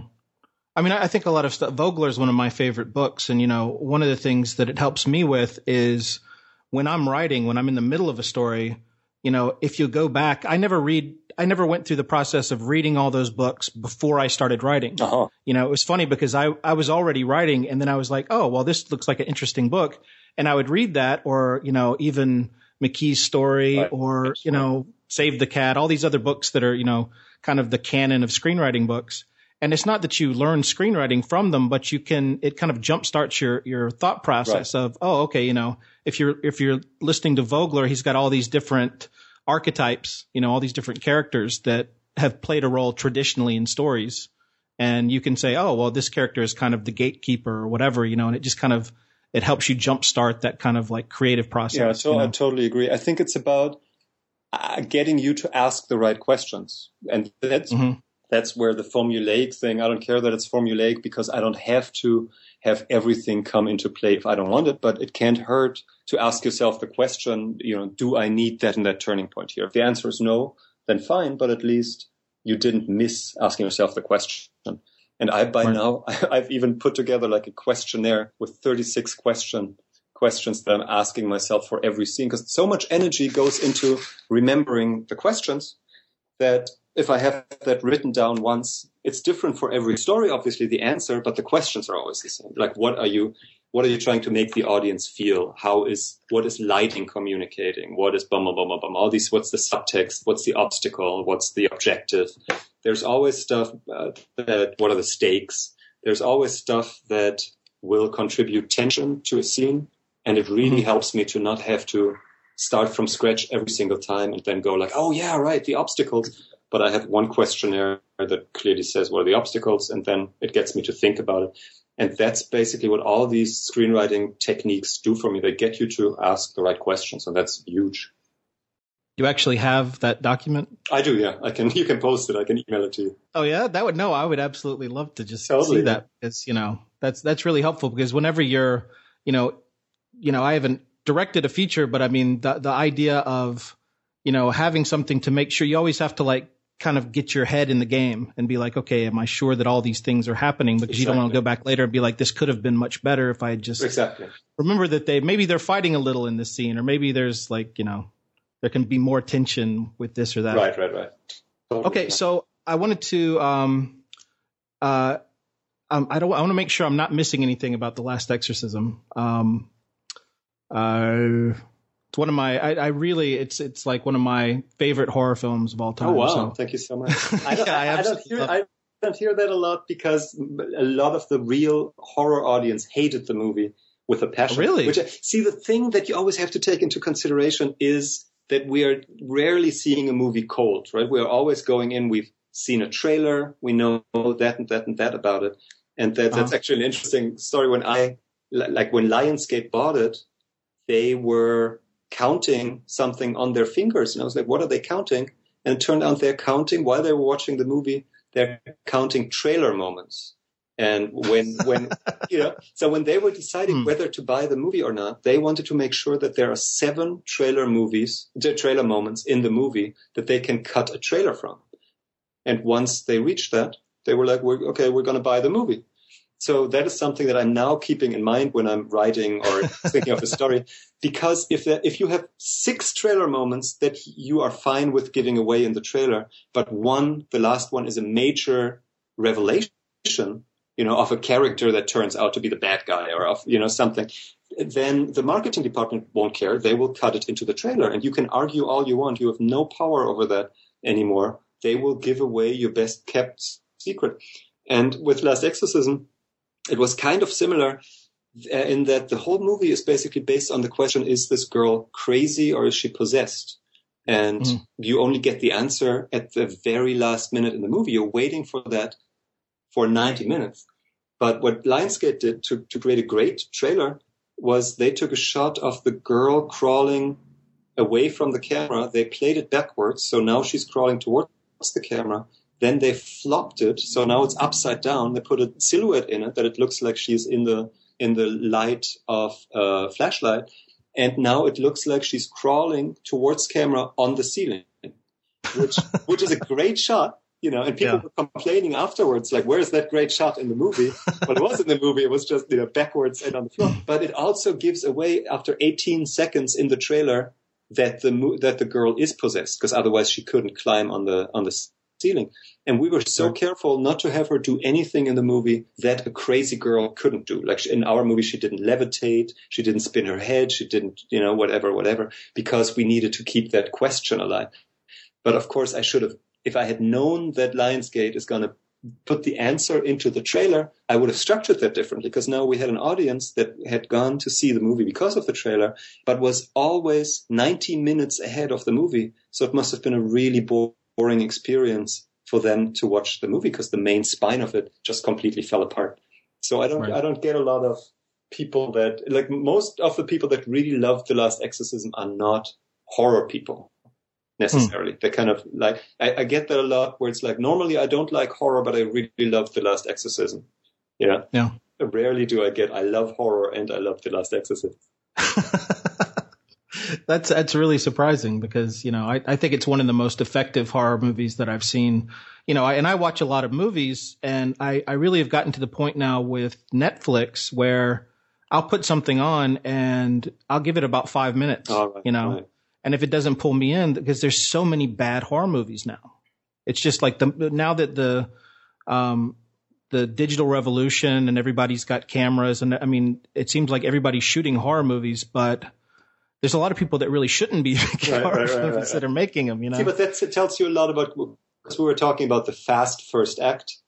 You know, if, if you give the movie five minutes, that used to be like the title sequence wasn't even over after five minutes. And now, now there's so, it's so easy to kind of click the next movie that as a filmmaker, you just have to be aware of that and give the audience something. Like I was, I was, when I was on that jury in Kosovo, there was all these short films. I had to watch eight hours of short films, and there was this beautiful movie about two monks in the snow, you know, and I Mhm. fell asleep immediately. I was like, if you don't, if you don't start with an explosion or a rape Right. or something crazy right? that wakes me up and goes like, watch this, you know, then you're you're kind of screwed for sure. I think with the with the horror, I I I think the next successful horror filmmaker is the one that can figure out the next step after the fake documentary. Because I, I, I love fake documentary. I think there's real strength in the format, but I think that people are tired of the conceit and the gimmick, and there is a certain cheapness that comes with it. You know, and people I think Right. want the next thing. And I think if if whoever it is can take the strengths of that movie, but roll it uh, of that style, but roll it into a conventional movie, then you'd really have something. Like it's not a horror movie, but Blue Valentine is that the Ryan Gosling, Michelle Williams? Oh yeah, yeah. they I think were very close to that, where they you can tell that the performances are so fresh that I, I, I bet anything that they are not following any script, but that they're improvising the whole thing.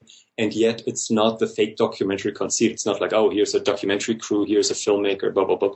And that's kind right. of, I think, the beginning of an approach where someone takes the strengths of both mediums and puts them together. And in terms of a look, it's so bizarre because it used to be that, that film was so slow that you had to artificially light it, right? Now video cameras and film are so fast that you really wouldn't have to light anything. We've just become so accustomed to the artificial, artificially lit look that when mm-hmm. it's not artificially lit, it kind of stands out. But maybe it's time to get back to that and to say we don't have just because we don't want to light something and we want to shoot available light. That doesn't mean that we suddenly need to have the documentary, the fake documentary format.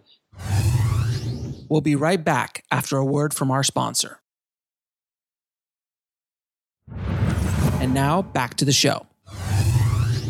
But we can also do that in a conventionally narrative movie. Right. So yeah, the thing that, that we're trying to do is, um, well, that I'm trying to do is, you know, I, I, I, put something together that was kind of, you know, similar to, you know, The Last Exorcism and, and, you know, the documentary format, but I come from a background of documentaries. So I love documentaries by Errol Morris right. and a lot of these HBO you know, the, the true crime things and everything. And so the idea was to say, okay, can we go, can we do it, have elements of that, you know, handheld camera and going into stuff, but also have more of like, you know, Errol Morris films all these beautiful scenes that are very cinematic as well, mm-hmm. you know, so we're going to kind of see if that works. Cause, you know, I totally agree with you. You know, it's like you get a, a, a couple of hits, you know, um, the last exorcism REC was also a really good yeah. example, yeah, I think. And then it's like people, when I would tell them about what I was doing, the first thing out of their mouth would be like, "Oh, it's, it's found footage."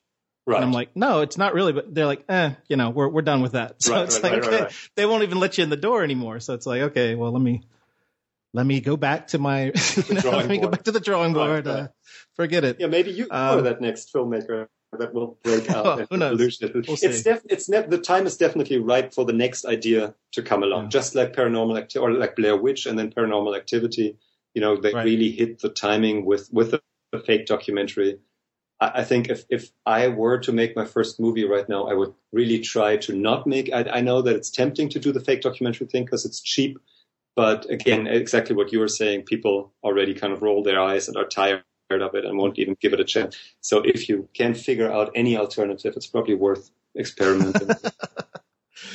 um, one other thing I, I also noticed is the use of music in The Last Exorcism, which is kind of breaking away from the documentary format because you do incorporate a soundtrack. Right.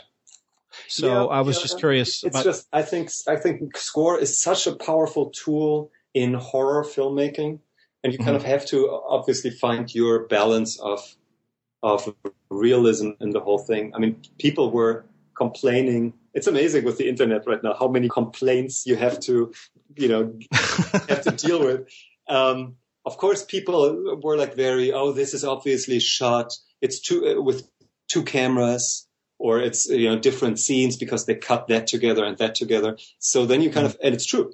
So then you kind of have to weigh: is that complaint worth, or would it have been worth it to not have shot reverse shot in your movie just for that I can never say the word ver- verisimilitude, verisim- for that for the authenticity, or mm-hmm. or not. And you kind of weigh your your tools and what you're going to use and all. And with score, it was pretty clear to me that the effect that score has to me way outweighs the the artifice of having score on on the movie. Plus, a lot of documentaries these days, if you look at Nick Broomfield stuff or a lot of like modern documentaries, very very heavily use music, use score. Mm-hmm. So that was never a problem really for me. Okay. Um, so let's move into. Um, is there any uh, are there any stories about the the the life after you made it, or or you know, is there any insight in terms of? I mean, did you go to festivals, or was it just a straight sell to Lionsgate? Yeah. In terms of distribution? Um, yeah. I mean, I didn't have anything to do with that. It's amazing how much okay. as a filmmaker you don't have. Once you deliver your cut, there is really nothing you, you're never being consulted again with. and especially here, they, they did a very smart thing and Eli is a great salesman. And he went around to different studios and showed uh, the, the movie to different studios at exactly the same time and let them know that other studios are watching it as well to get mm-hmm. a bidding war started. And that's, that's exactly what happened. Everyone, which was amazing to me, everyone wanted the movie except for Fox. But the Weinsteins mm-hmm. wanted it, Universal wanted it, and Lionsgate, and blah blah blah. And then in the end, it just came out to who is willing to commit to the most P and A, which is mm-hmm what is it? Prints and advertising. So how many yeah, prints and advertising. and how many theaters are you going to screen, and how much money is going to be invested into advertising? And Lionsgate committed to sixteen million dollars in P and A, which is kind of amazing for a movie that was made on a budget of one point five million dollars, um, and that was the highest that there was. And they committed to like almost three thousand screens, which is huge, or two thousand, thousands of screens. Um, and what then happened, which was kind of amazing, I never knew about this. They showed the trailer in in theaters, and they kind of the, the process is that you buy basically advertising time in front of another movie, right? So you are completely gambling whether that movie that your trailer is cut in front of is going to be a huge success and 1000000s mm-hmm. of people will see it, or it's a complete flop and no one will ever see it. And we had, we kind of had both. We had the movie in, in front of Splice, which I thought was a great movie, science fiction mm-hmm. movie, but also a complete flop that no one ever saw. So that was kind of right. complete waste. But then we also had the trailer in front of Inception, which obviously ah, was okay. a huge blockbuster. So that helped them. And then what's happening is that the, the studio is working with a company that is basically sending out spies all over the country uh-huh. into movie theaters and they have a questionnaire and they all they're doing is that they write down people's reactions to the trailer and they write down quotes like they sit behind you as i saw the, the questionnaires afterwards and they would write a boy 18 looks up from his popcorn uh, and says to his girlfriend we gotta go see that and you have the verbatim. They write down how many people are watching the screen when the trailer is playing, how many people are going to the bathroom, how many people are not interested, how many people are, all that kind of stuff. And then they, that gets translated into a score. So the studio knows how well a trailer played. And we were playing, uh, like our uh, release date was against Piranha 3D which was tur- turned out to be an amazing movie. Alex Alex wow. Aja, amazing. But they had problems with the trailer because they they didn't have their digital piranhas ready by the time that the that the trailer was cut. So they put in mm. some kind of weird bad artificial piranha, so the trailer looked crap. So our score was a lot higher with our trailer than Piranha's uh, score was, which was important because you you try to avoid having two movies of the same genre open the same weekend because you're just cannibalizing your audience, right? If you're the mm-hmm. only horror movie on a weekend, that means you get 100% of the horror movie audience rather than having to split it with the other one. So it was kind of this, it was always clear that Last Exorcism and Piranha would not end up actually opening on the same weekend, but none of the two studios, Dimension and Lionsgate, was budging. It was like this game of chicken that, both were like, like, we're not moving, we're not moving, we're not moving. And then when the trailer scores came out, it was clear that, that Dimension was going to move. And that gave Lionsgate such a big boost in, in confidence, I guess, about the movie that they suddenly, uh, increased the P&A from $16 million to $24 million, which just means a lot of presence in TV spots and a lot of presence in posters and a lot of, you know, that kind of stuff. And I think mm-hmm. that really catapulted the thing then to, well, not, go, it was like number one on Friday and it was number one on, on Saturday. But then the movie Takers like overtook it on Sunday by hundred thousand dollars or something. But mm-hmm. that doesn't really matter because everyone is looking which movie is winning the weekend on Friday by the time they don't, they rarely check in again on Monday and go like, okay, who actually won the weekend? So we were in everyone's eyes. We had this number one movie. And because it was a French, French, uh, like the French finance, it was French money. So it was officially a French movie. And in France, you don't go by opening weekend, whether you won the weekend or not, but you go by opening Friday. So to this day, France would say Last Exorcism was the number one movie in the country when that's actually not true. But there is a lot of there's a lot of PR obviously coming from you have the number one movie in the country because you sell the movie worldwide, but the entire world waits until the US has opened the movie. Like France wouldn't suddenly go before the US or Czechoslovakia mm-hmm. or Australia or China. And they're looking at the numbers, and depending on the numbers, they will decide how many screens to to show it on, how much uh, P and A to do in their own territories. And if you have a blockbuster in the US, that means that suddenly the entire world pumps a lot of money into your movie, and you suddenly have a worldwide hit. Whereas if you bomb in the US, you can have the greatest movie in the world, but it would be very rare that foreign territories have the confidence to go for a big release, even though you bombed in in the US. So that's how we suddenly became this kind of seventy million dollar uh, worldwide thing on a budget of one point five. We'll be right back after a word from our sponsor. And now back to the show. Which sounds great, but obviously, if you pump 25 24 million dollars into something you could market anything you know. Uh, but that was kind of great. And and because it's unfortunately true that all hollywood ever looks at is your last movie and how successful your last movie was and they go for some reason they rate success by box office which is like such mm-hmm. crap because i had nothing to do with the marketing.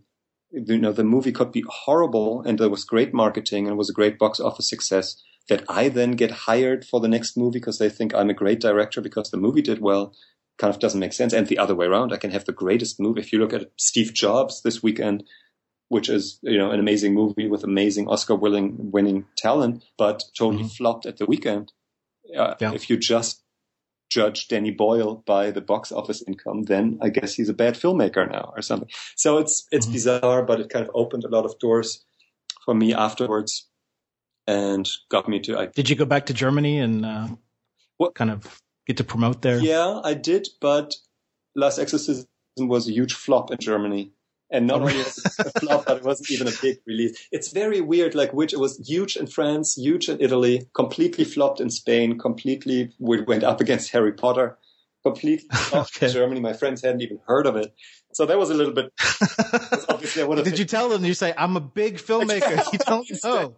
Well, that's why Facebook. I'm really famous. They're like, "Yeah, whatever." Yeah, well, that's why Facebook is so important, so that everyone knows what a successful filmmaker I'm in the US. Um, yeah, and then I made my next movie called Thirteen Sins that I'm really proud of, and there was a lot of fun to make, and that I would argue is as good as The Last Exorcism. But it made nine thousand dollars at the box office. It was screening on 22 screens which mm-hmm. again has nothing to do with the movie. It's just right. that Dimension, it was a Dimension movie and Dimension hasn't had a hit in a long time. So they just don't have the money. Even if they wanted, they couldn't pump $24 million into marketing the movie. So if you're working with Dimension, you kind of know that you're probably not going to go theatrical until you're, unless you're like Scream 5 or Scary Movie or something. And then suddenly my career is judged by my last box office which mm-hmm. is $9,000. So all the cachet that you have after the $70 million movie is kind of out the window. And it's not, you know, it's not your fault, but there's nothing you can do against it. You kind of live and die with your movie and you're held responsible even for stuff that you had no influence over. Well, how, how was that? Um, cause that was, you know, looking at your career, that was the first straight up narrative, you know, not handheld. Right. Um, film you know how how was that different? How did you approach? Because one of the things that i was uh, you know i do a lot of research and the actors were talking about how well prepared you were you know? Well that is I was, that, that is the questionnaire that we were talking about like me. Right. because i always like i get starstruck and i get nervous. Like suddenly working with a ron perlman mm-hmm. would completely terrify me and the only, or, or with Rutina Wesley, who I had such a crush on when she was on True Blood, and to suddenly have her in person. And the only thing that protects me from, from completely hiding in my shell is that I know that I am going to be more versed in the story than they are. Right? I've sat over the script for years. I know every line. I wrote some of those lines. I know why they're in there. There isn't a single question that they can ask me that I don't know the answer to. I'm not always going to give them the answer because sometimes you kind of want them to experiment and try and whatever. But the only level of security that I get comes from my knowledge of the script. So I guess that's what they're talking about when they say I'm so prepared. I always want to have one version that I know I could fall back on of uh, this this scene. If there's no idea on the day and I completely draw blank, which you always do, there's are one or two days in every shoot where you just for some reason freeze and don't have any answers. And then it's good mm-hmm. to be able to fall back on something that you've figured out beforehand and kind of go off of that.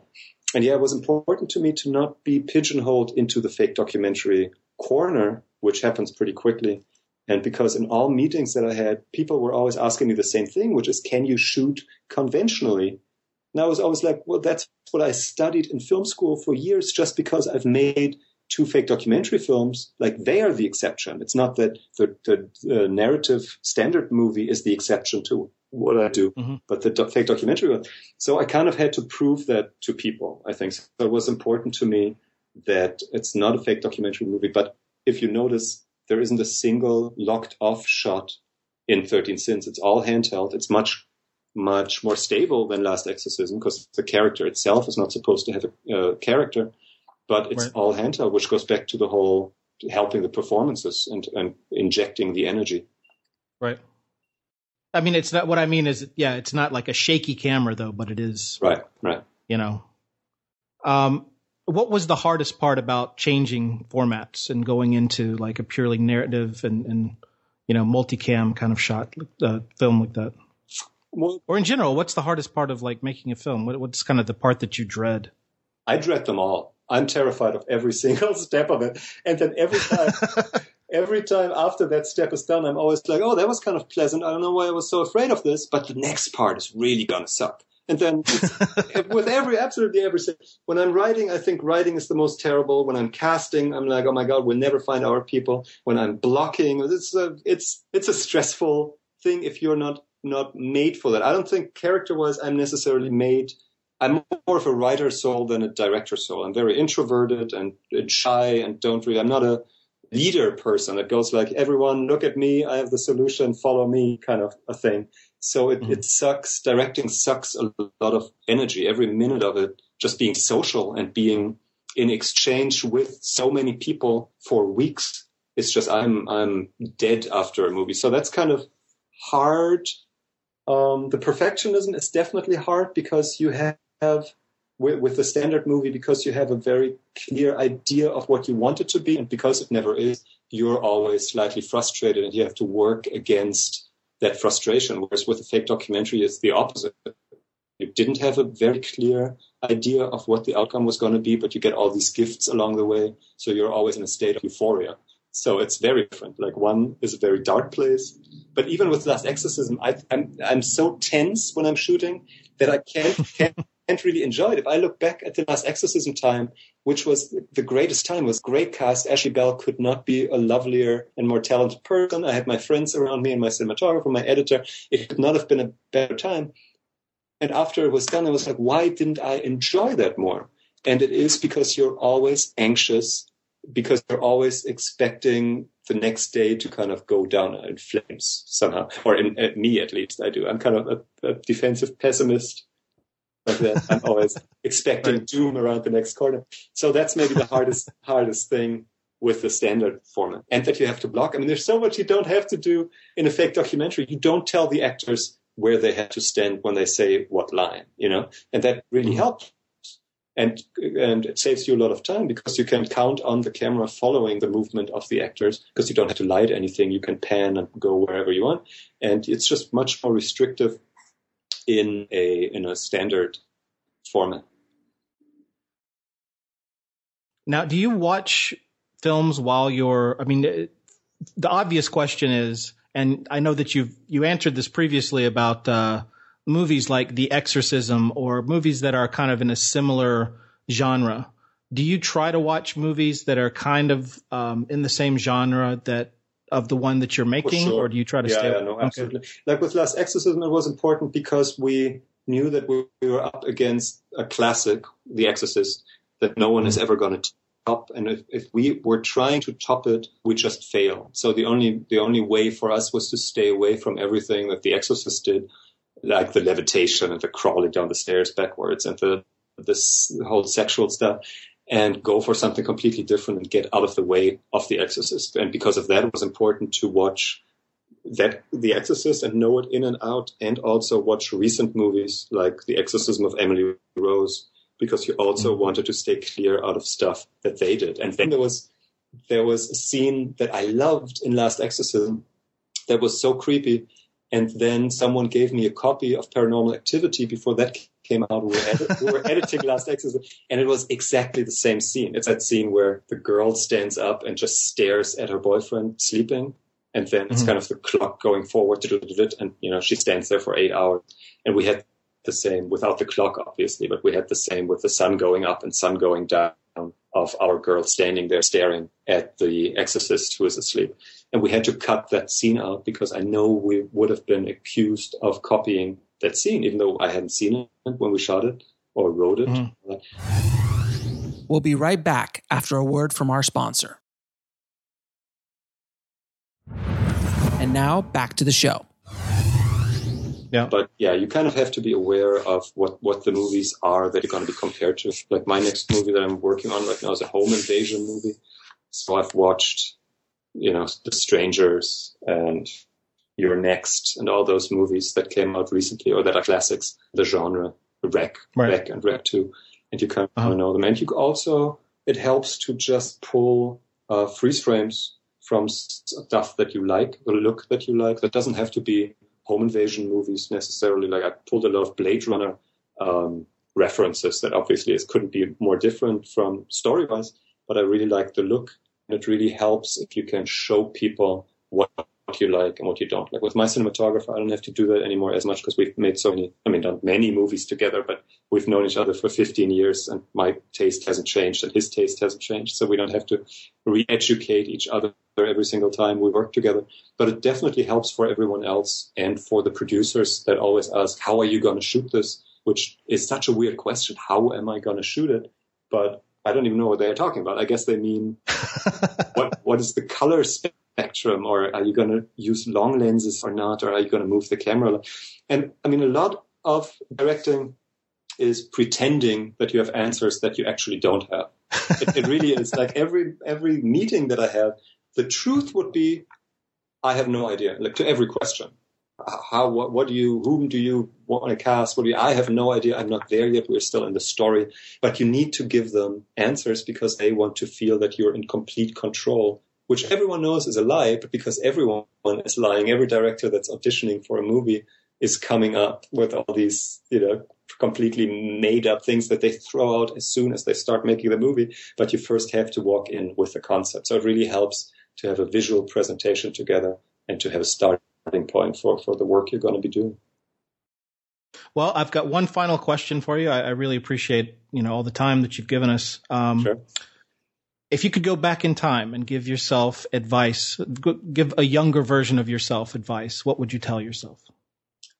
Well, I, I lucked into. I would tell myself to fucking hell enjoy it because there's, there's nothing wrong with enjoying it. It's not suddenly going to derail just because you enjoy it. You know, you don't have to live in fear. right. Yeah, but I know exactly on the next movie I'll be in fear again, and maybe that's just my mo. I think it's getting better from movie to movie it's probably not something I can just tell my younger self and he would do it. But I l- lucked out with a lot of things that that did happen with me. But I would tell, and I've basically gone through that while we were talking. I would tell younger people not to to look for the green light, wait for the green light, to write something for the resources that they have, to not be perfectionist and wait for the right moment because it'll never come, and to not try to impress Hollywood with stuff that is money related because they have all the money in the world. I think those those things that's actually at least what I'm trying to tell everyone from my old roommates who I watched wait and develop for five years and the script was never quite ready and maybe someone optioned it and maybe they'll get an agent until they walked out of the door with the script and said, fuck it, I'm going to shoot this myself and I'm going to shoot it now. I always thought it was never going to happen. And so I think you have to get to that point. And if you look at people, how, how people that are working in the film industry, how they started, most of them have exactly that story. If it's Oren Peli with Paranormal Activity, who just shot it for $15,000 in his apartment with two friends or whomever, like the first efforts are always um, almost always independent efforts that they didn't need anyone's approval for because no one is going to bet on you until you've proven that you can do it. Short films are not proving it to them anymore. So it has to be a feature. So you do have to make a feature on your own and then just pray that you get into festivals and get noticed somehow. Yeah, I think that's, you know, I, I did an interview with uh, Brian Yudovich. Oh, yeah. Um, yeah and uh, that that was one of the key things that he said during that interview was that you know when they're putting together projects that they're not one of these gigantic studios. They find different elements and it's like okay what can we let's build a story out of what we already have versus you know what what I would do when I you know was just a writer was I would sit down and I would just say okay what can I imagine? You know and right, I'd put right, stuff right. together. And there was a part of me that would try to you know okay well I don't want to have that spaceship blow up. You know, I, would try to make it small enough so a production company would look at it, but I was never writing it from what do I have right here around me that we could actually film and just, you know, make something really quick. So yeah, I think yeah. that's well, it's weird really because, important because you think it'll be easier if you have more freedom and if you can mm-hmm. write whatever you want and you're not restricted by reality. But I think it's the opposite. Like with me, at, at least with Necessary Death, the story came very quickly because I had all these restrictions and I didn't look in outer space and I didn't look to the French Revolution and to whatever, but it was very clear it has to be something that takes place in my kitchen, you know, and that that suddenly gives you a better framework for stuff, and that that helps for sure. I wouldn't even because you you said you were writing something smaller so that a production company will like it. I would even urge people to go one step more radical and write something that they can do without a production company. Because even production mm-hmm. companies are, are, are not, most of it will fall apart or they're never going to make it and you're tied up in that stuff. If you really, you, you need the, the persistence and the energy to emerge with something that you've made without the help of a production company, I think. And there are mm-hmm. probably a lot of examples that would prove me wrong. But but I, I, also I don't know anyone who actually relied on a production company and then got a movie made. I mm-hmm. just don't. I know the people that that have gone the other direction and shot their own thing and then won festivals. And my wife is shooting something with her best friend right now. They've made a movie that was huge and was made for ten thousand dollars or something. There's just the thing is that there's no excuse anymore today. I understand that there were times when you needed that kind of money because the the Avid cost a quarter million dollars, and the the the camera shot 35 millimeter film and whatever, and you needed that support. The great thing is today you need talent on your side, but you don't need the support anymore, and mm-hmm. that's really a big chance that we should take. I think. Well, Daniel, I really appreciate you coming on the show. I mean, I, this has been an amazing episode. We're, we're at like two hours now. It was really fun. It was really fun. Thanks, Jason. I want to thank Jason so much for doing such an amazing job with this episode. If you want to get links to anything we spoke about in this episode, head over to the show notes at indiefilmhustle.com forward slash 680. And if you haven't already, please head over to filmmakingpodcast.com, subscribe, and leave a good review for the show. It really helps us out a lot, guys. Thank you again so much for listening, guys. As always, keep that hustle going, keep that dream alive. Stay safe out there, and I'll talk to you soon. Thanks for listening to the Indie Film Hustle podcast at indiefilmhustle.com. That's I N D I E F I L M H U S T L E.com.